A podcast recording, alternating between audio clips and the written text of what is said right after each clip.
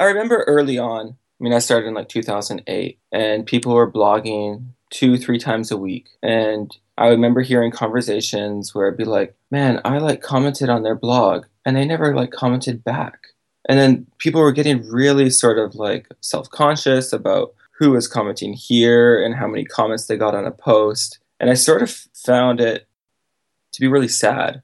And this sort of keeping up with the Joneses and, and finding your worth in how many comments you had or how many followers you had.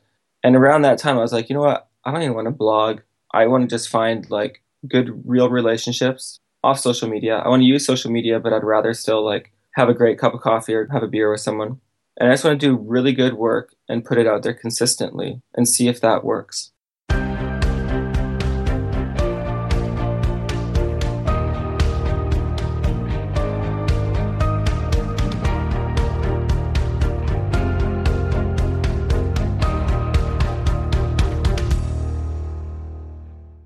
We started this podcast series with the intention to give you a more personal and hopefully a bit deeper relation with the Way Up North 2015 speakers. Get to know them a little bit better, basically. Whether or not we've succeeded with that so far uh, is up to you to decide, of course. But personally, I think that Cole's talk this week with uh, visual genius and uh, Pinterest mastermind James Moes does just that. He gave me a deeper understanding as to why he does what he does with his business, and after listening to the talk, I feel like I know James a little bit better. Hopefully, you'll do the same in about 60 minutes from now. You're listening to the Way Up North podcast. My name is Jacob, and I'm the editor of this interview series where my colleague Cole talks to the speakers coming to Way Up North in Stockholm this October. I'll keep this intro short and let you guys enjoy this week's episode with James Moes instead from July 2015 over a pretty decent Skype connection between Vancouver, where Cole is at the moment, and uh, James' hometown of Seattle. Enjoy!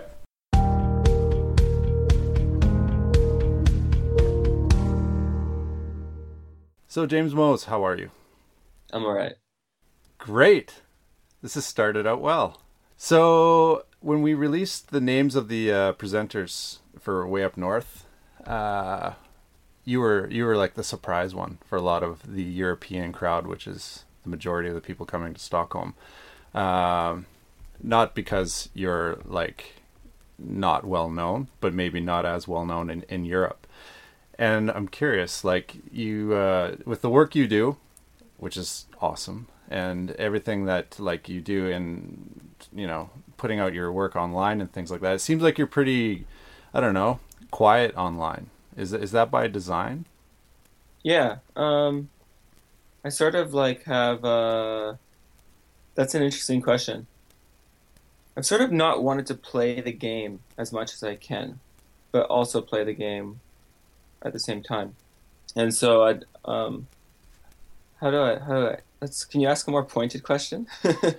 you seem like you you're a busy guy and you, yeah. you you do things like you you do an engagement session in Peru uh, at Machu Picchu something like that if if the average I did the air quotes there but if the average photographer did something that incredible and we're just using this one specific example mm-hmm. I mean they would pimp that hard probably to get attention to be the the photographer everyone wants to be like because you do such incredible exotic things. But you seem like a little bit more modest about everything you do because when you look when I look at the work that you do it's on point every time.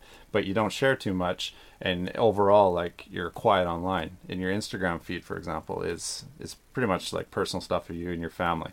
Your Facebook updates are seldom, but when they are, when you do put an update, it's great.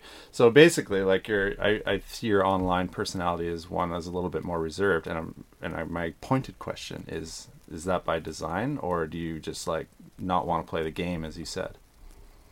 Yeah, I mean, I think there, there's like two, there's a few ways I could answer that question. One is, um, I don't feel like one needs to share that much to get enough work for the year. If I only need 20 to 30 clients a year, I don't need to be spending so much energy sharing a ton of work.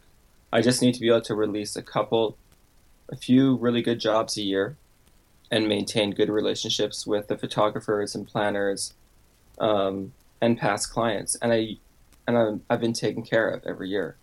Um, so I think there's there's an attraction to really push myself and like um, getting a lot of feedback and getting a lot of attention. But I don't know if it's. I just don't feel like it's necessary.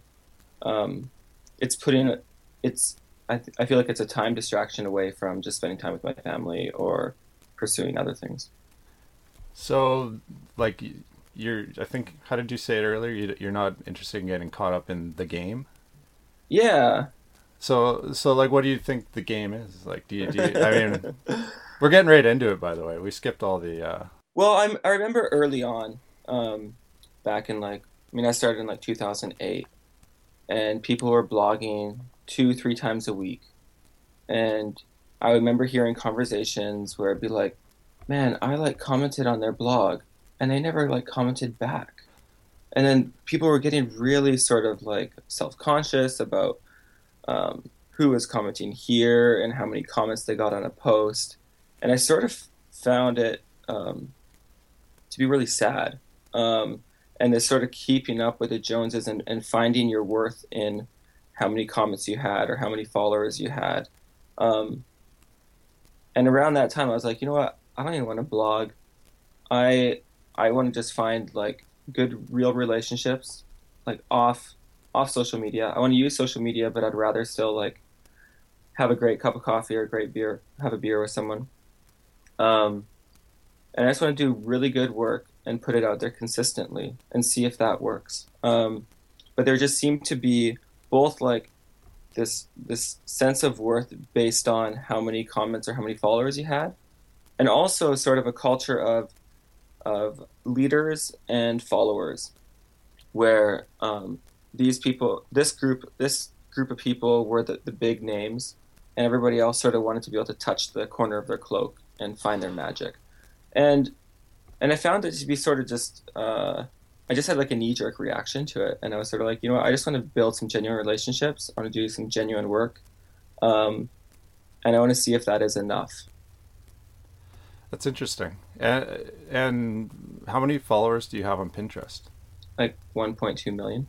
So, like, where?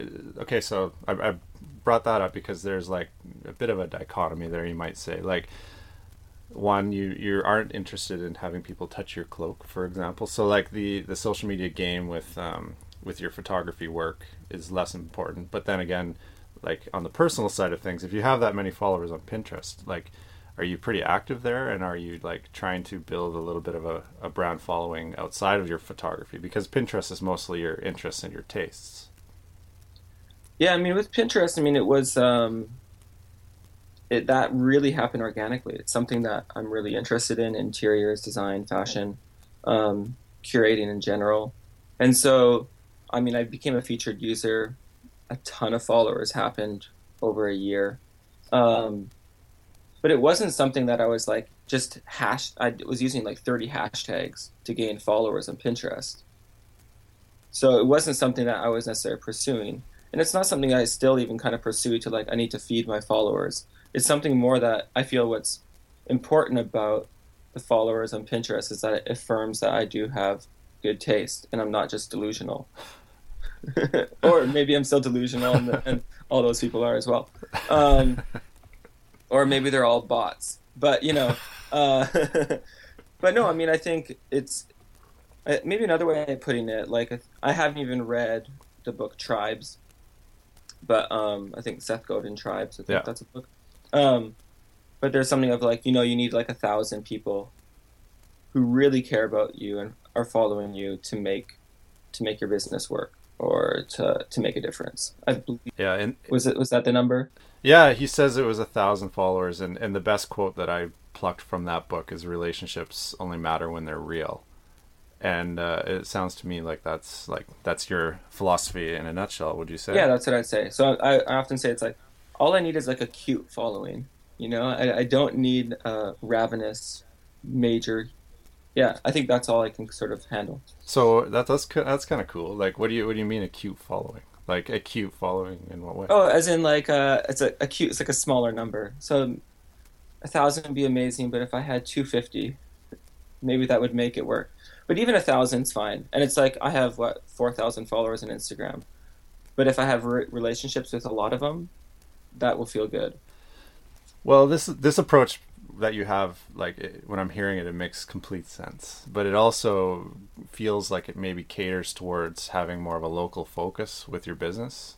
Do you do you differentiate like I want to be the local guy or I want to do destination weddings or like do you have kind of like a a target geographic area with your business?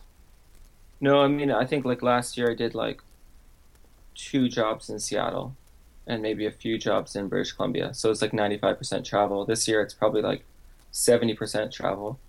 Um, I think pretty early on as well, I didn't look at um, geography so much as uh, one could say like psychographics. And so it's more of a, a lifestyle and values um, market that I looked at rather than a geographic one. So essentially, my goal early on was I want to shoot in interesting places, places for interesting people. And interesting people for me would be people with an artistic bent. So that'd be other photographers, graphic designers, art directors, uh, people in the fashion industry, architects. Um, and so that's sort of the the crowd I was looking for. And then within that, I would say what what is essential for a lot of those people, especially those non-wedding photographer creatives, is that my photography doesn't feel like wedding photography. And so I had an article in like a LA art blog where they where they posted a wedding I shot in Palm Springs and they called it anti-wedding wedding photography. And so it wasn't photography that was super sentimental. Um, and they and that sort of like resonated with me. Whereas I, the biggest thing for my photography is that it's not cheesy, but it still has emotion. And so that's what a lot of people within the art scene they look at a lot of wedding photographer sites and it would feel really sort of over the top or sentimental. And so for me, what I wanted to do in, on my site is have it be fairly quiet, relaxed, um, and allow allow people to breathe when they saw it. Um, and I feel like also posting less would sort of flow with that vibe. But if, if I posted a ton and I wrote a ton, um, it'd be harder to be in that same uh, in that same vibe. Yeah, that makes it makes a lot of sense for you, and it and it sounds very easy. it does. I mean, it just rolls off your tongue in a very easy way, and it's like, oh, okay, well, post less, and you'll get, you know, more specific clients that you want, which sounds like it's working great for you. Yeah, it's it's working, you know, and but I, th- I think it's kind of like for me, looking at commercial photographers is an interesting one, and that was also right away early on, was um, where a lot of wedding photographers were blogging a ton and really earnest and, in trying to get feedback. Um, I would look at a commercial photographer whose site would be updated once or twice a year, and then they would have like a Tumblr blog of behind the scenes photos that were kind of embarrassing half the time, but it gave the gave an insight into who they were. Um, and so I was like, well, what if I went that route and kind of approached it in that sort of way? Um, another sort of way of looking at even commercial photographers, it's not uncommon for me to look at a commercial photographer's website and go like, wow, that's still stuck in like 20, uh, like 2001 or 2002, like the certain like web font, the pictures, pictures are still pretty small. And I was like, but I see that you're keeping really busy and I wa- I follow you on Instagram and you're shooting big shoots in France and Italy, etc. And I quickly realized like for them, they have their connections. They have their their art director from an ad agency in France, in Italy, in Spain, in New York. And as long as they keep good relationships with those art directors, they will continue to get return work. And what's sort of the equivalent within the wedding photography market? The equivalent would be like um, some planners that you really like, planners or designers you really like to work with, some photographer peers who can pass on really good work to you and you can pass on good work to them and is there much more that is is needed um, you can keep like throwing out into the into the seo pool or in, into the google um, adwords and get a ton more inquiries which is just more inquiries that you need to deal with the the danger of my game is that I'm only going to get less inquiries. I can't count on getting 10 the next day and the next day. And so when there's a connection, I need to sort of pray that they have the budget to work with me. What is your like what is your view on competition? Because I mean there are going to be other photographers with similar philosophies who are going to try and, you know, build deeper relationships with the contacts that you have now and and if you're sort of somewhat reliant on um, getting those referrals from the connections you have. Like, how do you view competition, or do you view competition? Yeah, I uh, I don't really view competition too much. I mean, I think I kind of have a good idea of who sort of my peers are, and who people have similar vibe, and I, I kind of see them as friends. There's only so many weekends a year. I only need so many jobs. Um, I I try not to get too anxious about it. Okay. How do you view competition, Cole? I don't. I have the blinders on all the time.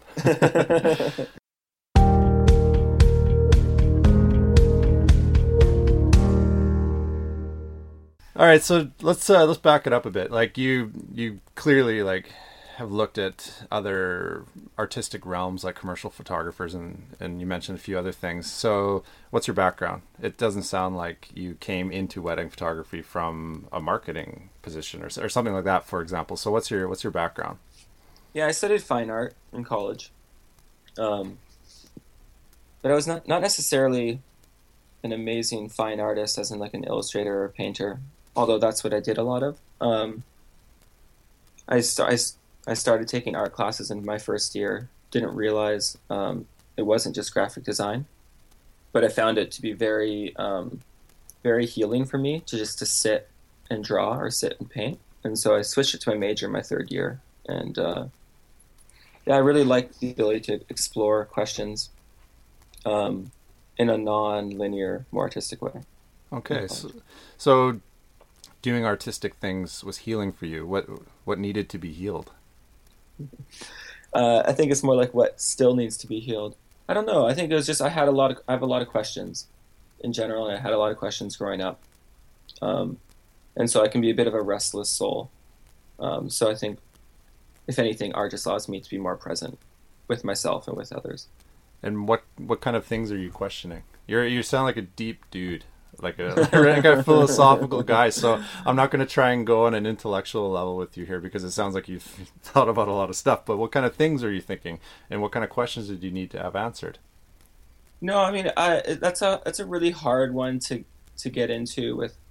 I don't know how particular I want to get versus how how general, but essentially, I mean, I grew up in a in a re- very religious upbringing, um, in a in a in a culture that was a lot more black and white when I saw things in in gray, let alone rainbow. Um, and so I had a lot of questions just about in general, like what does life mean? Um, what is the meaning of life? Uh, but at that point, it was probably more in reaction to my um, more fundamentalist Christian upbringing. Okay, so these questions, I mean, we don't need to get specific, like what is the meaning of life, but like these these questions that you had, do you feel like uh, you kind of grew out of it a little bit with the art, arts that you involved yourself in, or, or, are you still a deep thinking guy like that today? I find it's it's one of those strange ones, strange things to answer. Is like I'm a deep thinker, like like like that that the, the person beside me on the airplane, like they don't have very many deep thoughts, but I got some deep thoughts. um, let me tell you. Uh, no, I mean I, I still I still am very much bent that way. Fair enough. So, have your have your questions and interests like expanded to other areas outside of you know religion and things like that as you gotten a little bit older? Mostly into like having two kids, um, how to how to deal how to deal with strong willed children, um, you know. so it's it's it's how to deal with myself in, in the five year old version of myself now. So that that's where my attention is. Okay, I see. So how old are your kids now? Uh, Moses is five, and then Dorothy is two. And your is your wife also uh, Canadian? Uh, she's American. And you have a few passports. Yep. What are they? So Dutch, American, and Canadian. So my father was Dutch. My mother was American. I was born in Canada. So if you were backpacking around Bolivia or wherever, and somebody said like, or somebody asked you, where do, where are you from? What would you say? And I'm thinking about like a cultural answer. Like, do you feel like you're more culturally X, Y, or Z? I mean, I would say I'm from the states. I would say I'm from Seattle, and then if we got into a, a longer conversation, I would I would start spewing Canadianisms. Okay, so culturally, do you feel like you're more Canadian or more American or more Dutch? well, so yeah, I'd say I'm, I'm more Canadian, but I think that I wear a bit of each in different scenes. So I think uh, I, I feel like I'm more. I think because of that, I see myself more as a global citizen. Less, I let, I less have like a national identity, if that makes sense. Yeah, makes I, sense. I don't, I don't really um, buy into nationalism too much. You're a human of the world. so back to your studies. Um, when you were getting into painting and illustrating, the other things that you did with your education. Um, were there things that you felt like you were stronger at than others? Did like did you like do an illustration course, for example, and you were like a little light bulb went on in your head and you thought, okay, maybe I can take illustration, make that my career. Like, did you have things outside of photography that you know stuck out as, as strengths as yours? I mean, I was doing graphic design at the time a lot, so I worked at school newspaper, so that was something I'd say is my strength. But within sort of even painting or um, illustrating, the sort of composition is something that I really felt was my strength, which also kind of made sense as a photographer. Was probably one of the first things that resonated with me in taking pictures was composition. Okay.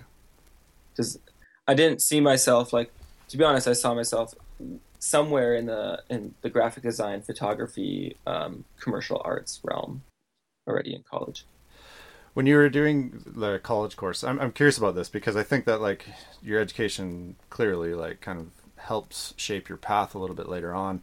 And within education at least the education that i know of like you're you're taught how to think in a way as opposed to like the practical this is how you paint.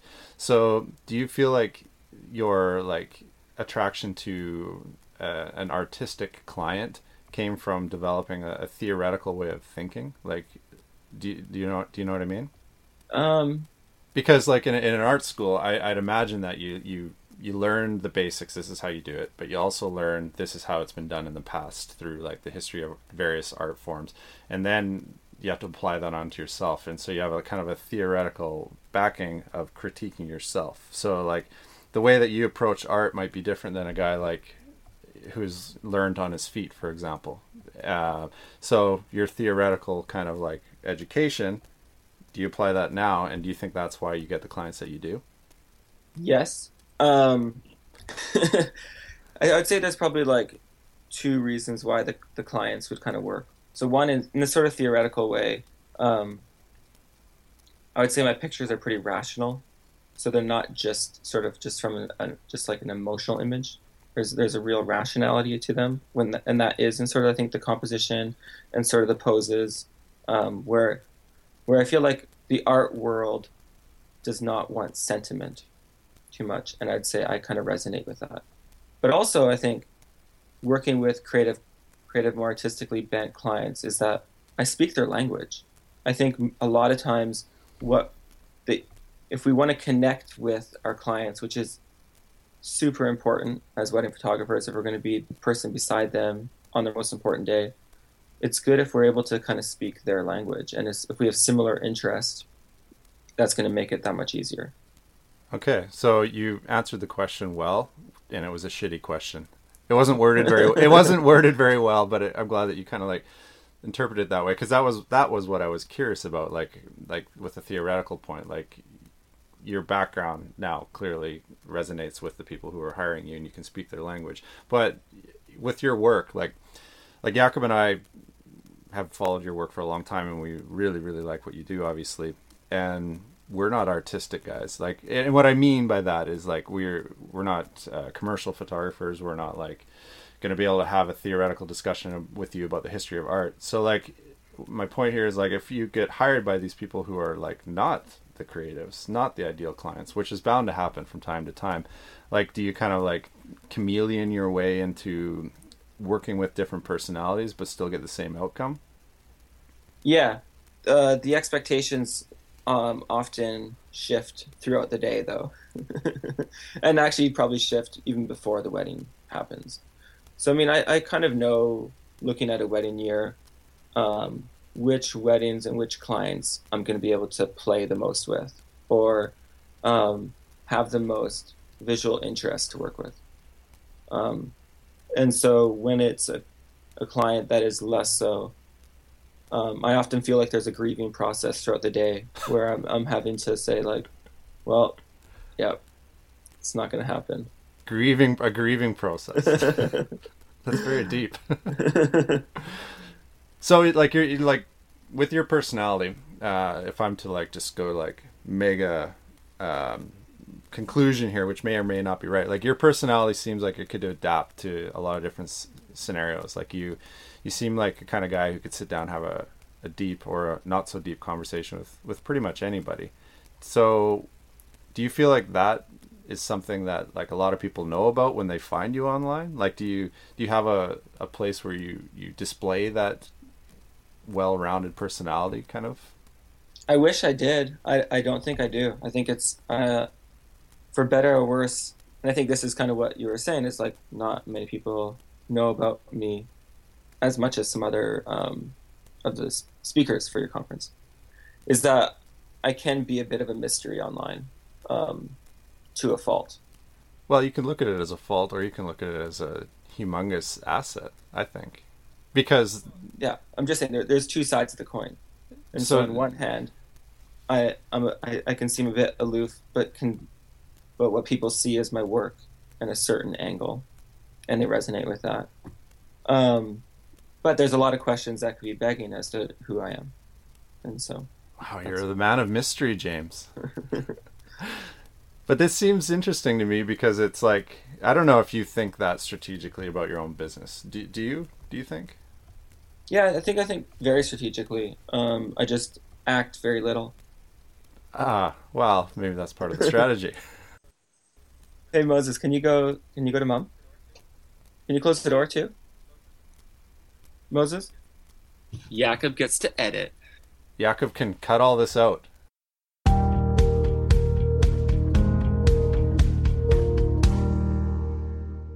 So to go back to that point, like yeah, like you're you're a clever guy and strategy definitely maybe you don't think strategically like you drop a business plan or a marketing plan or whatever but this elusive guy online th- that is that part of the strategy in itself do you think no it's more of a byproduct i'm to say i think what it is is what i want to put out there are things i'm certain of what i what i, what I want to put out there are um, is my work that i'm 100% proud of and words that I can 100% get behind.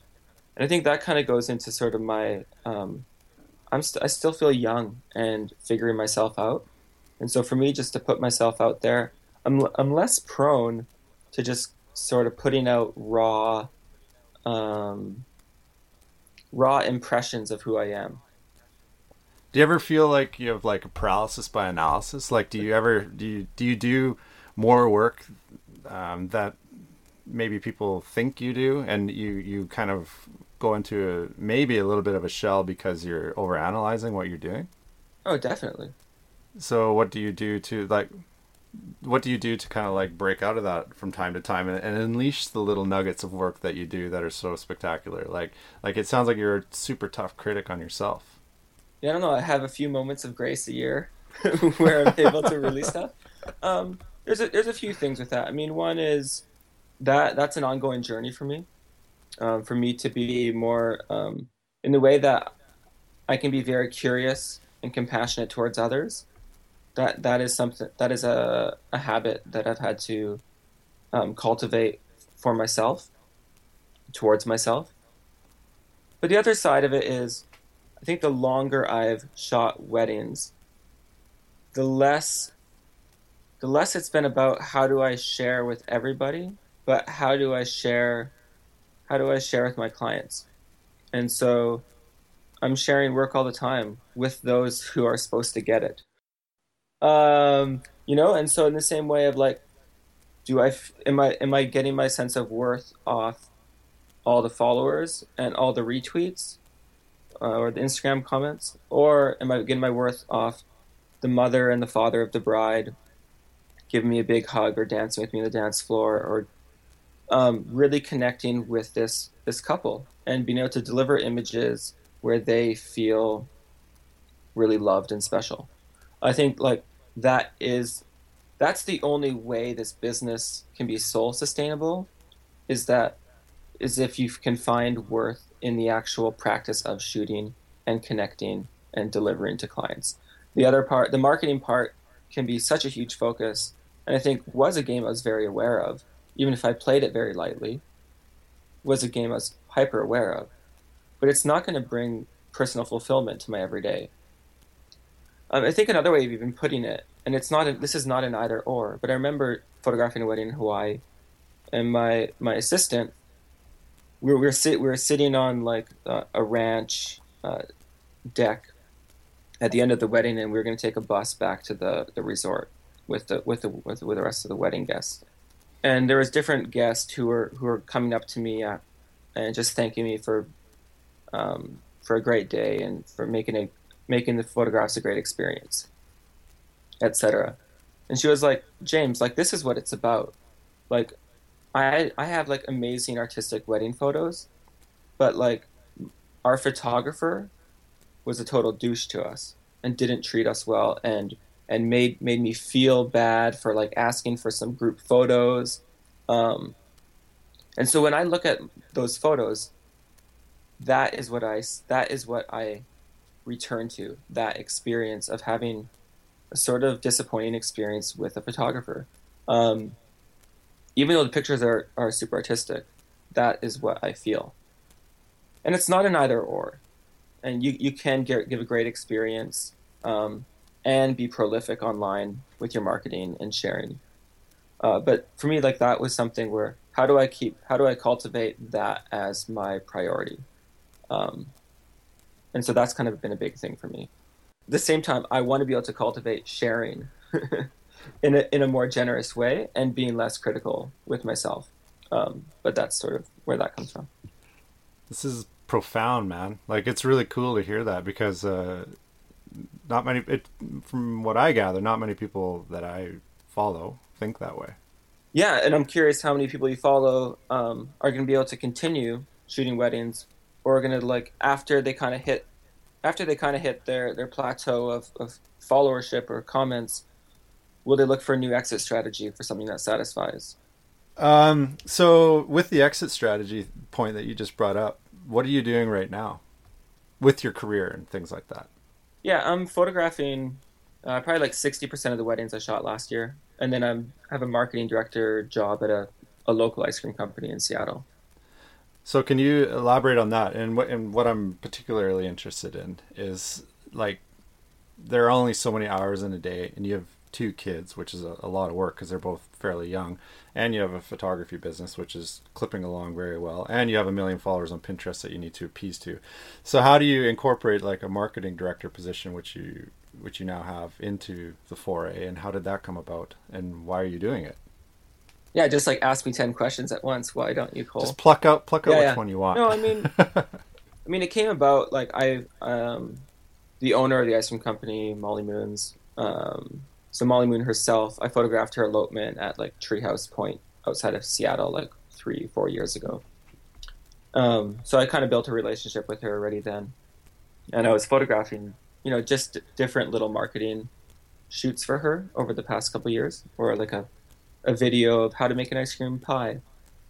Um, but there came a point where I was like, you know what, you're a really smart businesswoman, and I would love for you to be my business mentor. Are you interested in that? She's like, well, actually, I could really benefit from your creative creative advice. So why don't we just meet and we just swap? We we one week you ask me questions, the next week I ask you questions, and then I started doing more photography for her. But I realized I'd, I'd, I was more interested in the concepting part of the photography than just sort of executing her vision. And so I was like, is there a room for some sort of creative consultant position? And so I did that last summer just for like 20 hours a month. And at the same time, my kids are getting older and I'm, I'm traveling a lot. And I kind of came to the point where it's like the novelty of traveling by myself was getting harder. Um, and there was a, there was a time last last September where uh, my my return flight from San Francisco was uh, was delayed, and I had to stay one more night in San Francisco. And my son Moses was had been excited to, to see me see me in the morning, but uh, before he went to school.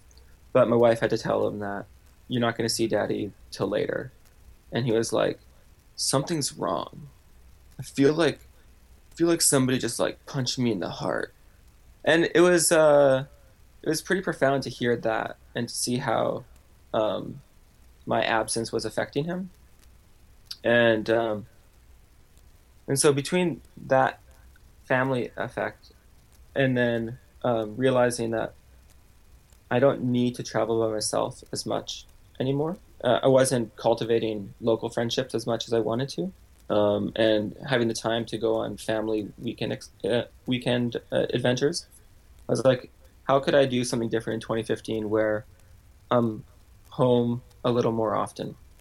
And so I was like, well, I could try try go for like a local photography market, but I'm like Seattle's super saturated, and I'm going to be costing 20, 30 percent more than the average Seattle photographer, who's pretty great. So that's sort of like a path that seems crazy because I'd probably have to shoot twice as much to get the same amount of income. So I was like, well, maybe there's something with with the ice cream shop and, and to flex a different muscle and to see you have to collaborate with more people and maybe that will be something that is uh, fulfilling. Oh, it sounds so effortless when you describe it like that, like just a natural path that you kind of fell upon. You know, it's it's life is an odd thing, you know, and I really do feel like I've just been taken care of for like the last five years, and that like the right things have happened at the right time.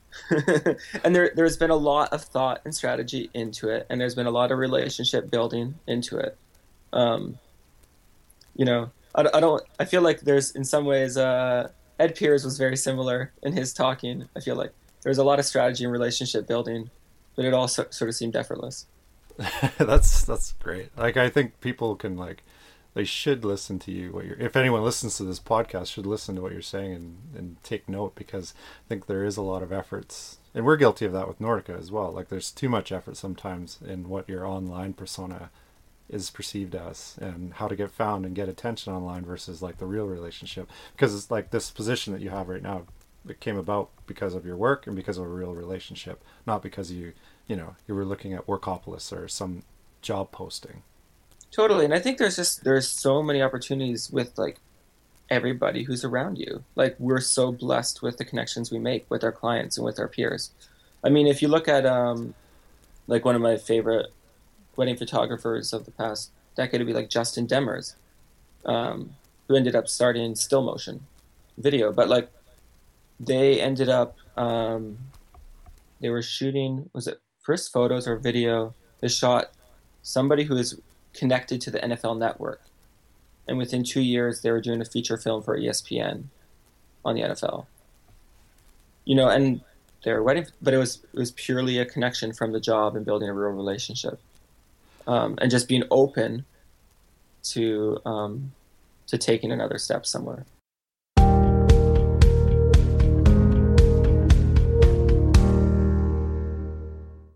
When you when you kickstarted your career in wedding photography, which was 2008, I think you said.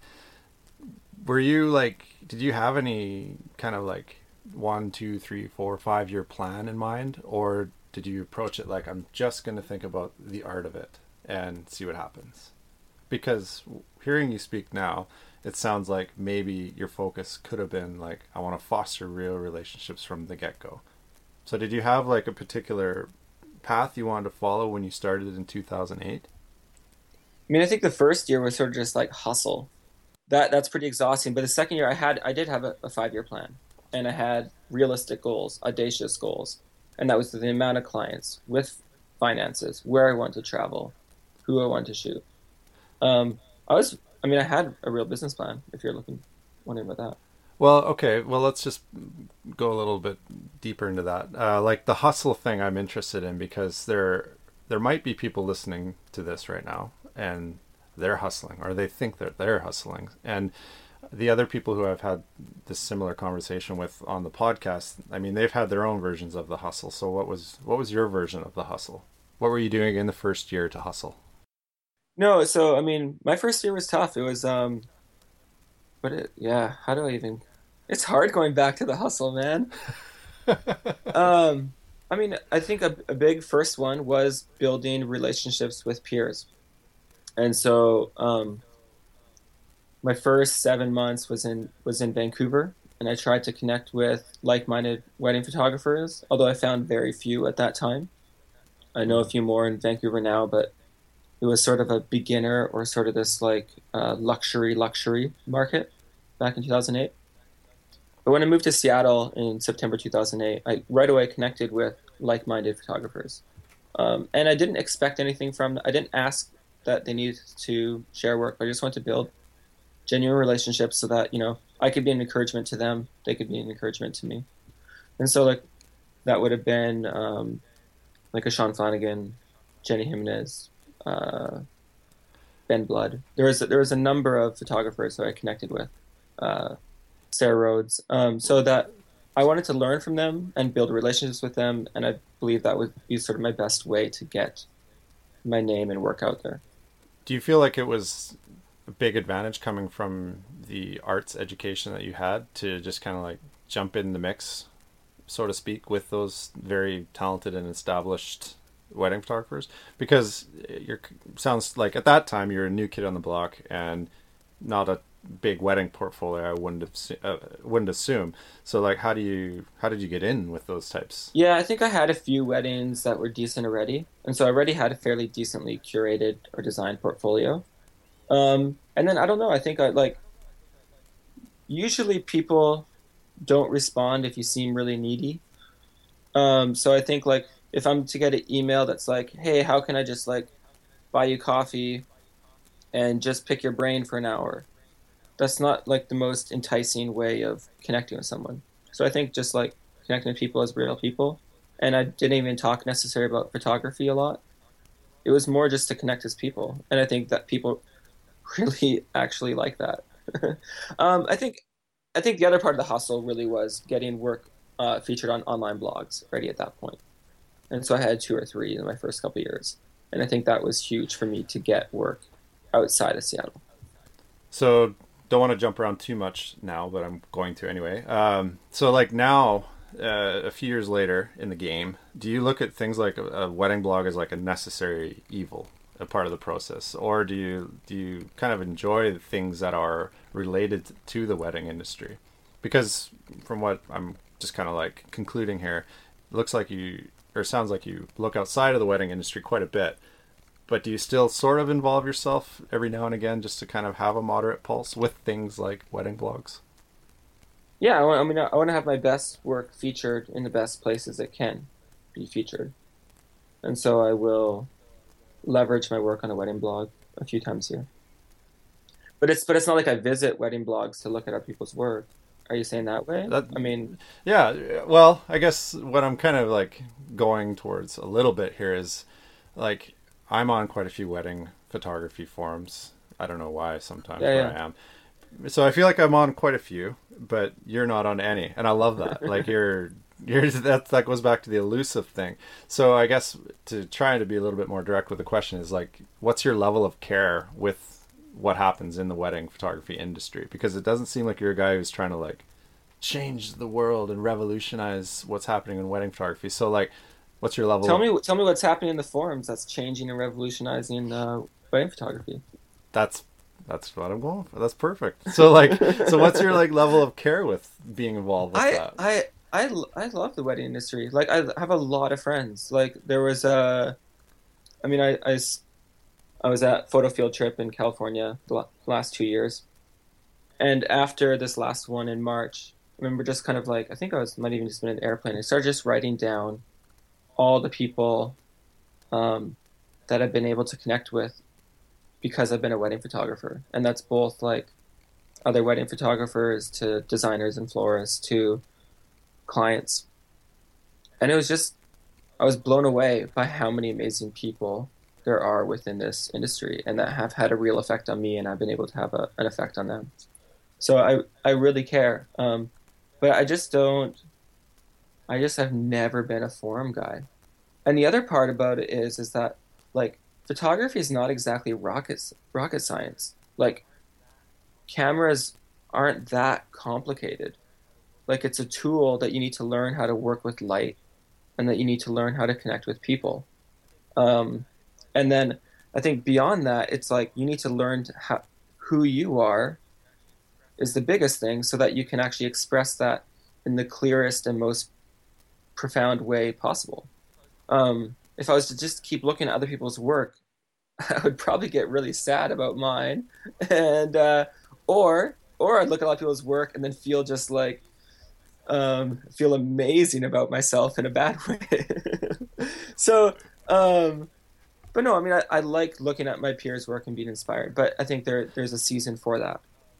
But I really think um, where how photography is going to change for oneself, and the biggest way is by getting to know yourself more, and um, that's no, that makes that makes a lot of sense. And with you getting to know yourself more, if you want to put it that way, one thing that you don't appear to do is things like workshops and uh, even presenting. Really, like you're coming to Stockholm, which we're very happy about, and I think that you presented at Photo Field Trip as well. But like on a whole, you're you don't like strike me as the kind of guy who's like driven to host workshops and driven to be a presenter per se. So is that am I correct in assuming that? And if I am, then why are you kind of like hesitant to do that sort of thing? I think it kind of comes back to the self-critical part of myself. So I think like where I'm critical of my own work, or I don't really put myself out there. I think it's the same sort of way, sort sort of thing with um, presenting or uh, um, workshops. I think workshops would be great though. Like I could get all the renovations on my house done that I want. No, no, and I think I think there there will be a time and season. It has to be the right opportunity. Um, but yeah, I, I still feel um, it, it's one of those interesting ones where it's often like, if I don't have it all together, how can I teach people? Don't you feel like you have it all together? No, not at all. Do you feel like you have it all together, Cole? no, this would be my answer. But no, like like artistically, come on like you you must be you're just being modest then if you don't feel like artistically you have it together in a way and have something that you could share because when i look at your work it's come on like and, and your philosophy on how you get to that work like get to the end product it sounds like it's a well thought out process that people would be curious to learn more about i'm not trying to thanks talk for, i'm not th- th- thanks thanks for inviting me i'm not no i mean I, I really i probably just need more encouragement in that way um, and i think it'd be healthy for me Ah, interesting. And so that's where I think it's it's healthy for me to go out to Sweden. So, so all right, so let's kind of like wind things down slightly here. Uh, yeah, have you ever been to Sweden? Are you what are you curious about with Sweden? Are you coming alone to Sweden? Are you bringing your family to Sweden? As of right now, I'm coming alone. Um, I can't wait. I'm really. I've never been to Scandinavia. I've. I feel like I resonate as sort of being a nor- of Northern European descent mm-hmm. to be have a Scandinavian influence. Um, like, uh, okay, another way that uh, to ask this is like, do you do you go to a lot of like photo conventions and things like that, like WPPI, et cetera, et cetera, and when you go to those, like, what are you curious to get out of it as as an attendee versus now as a presenter?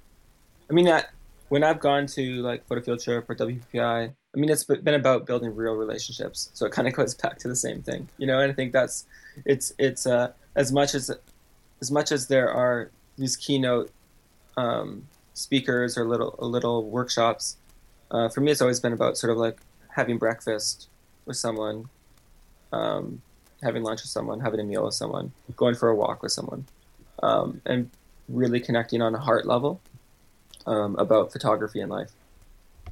Okay, so when you go as a presenter, like, how do you like approach it differently? Like, because you don't do a lot of these presentations, uh, and Jakob and I knew that when we yeah, wanted yeah, you to come. So so what's your like what's your approach this time around? Like uh, like have you started thinking about it? Like what do you think you're going to leave on the table for the attendees who who listen to you? At my talk? Yeah. I hope it'll be real. Um, and I, and I hope it'll allow allow them allow the attendees to to breathe easier. Um, I think we can we can get really anxious about um, making sure we have all the answers in the perfect picture. And I think there's a there's a way there's a, a soul sustainable way of of staying within staying within the the wedding photography world. Um, that can be both like yeah enriching on a professional level on a personal level. Well, I'm breathing easier after talking to you for 50 minutes here, Matt. so, so, no, that's a like that. Your approach is different than anyone else that I know of in this industry. That that's I think now I might have a little bit of a, a better understanding why now after talking with you for a little while. Yeah, I mean, I just want to get to know Swedes. So you know, I've been watching Wallander, um, both the British and the Swedish versions. That's the gateway to, to everything you need to know about Swedish culture, right there. no, Sweden's a, a, great place. You'll enjoy your time there, I'm sure. Yeah. All right, man. Well, that uh, that about does our little chit chat here. Oh, thanks for the morning. But uh, thanks, thanks a lot for uh, for taking time out of your morning to do this. Uh, I know you got a lot going on with renovations and kids and everything else. So, thank you for this. Oh, thank you. All right, man. Well, we'll be in touch on the line, and uh, and take care. All right. Cheers, dude. All right. Bye bye.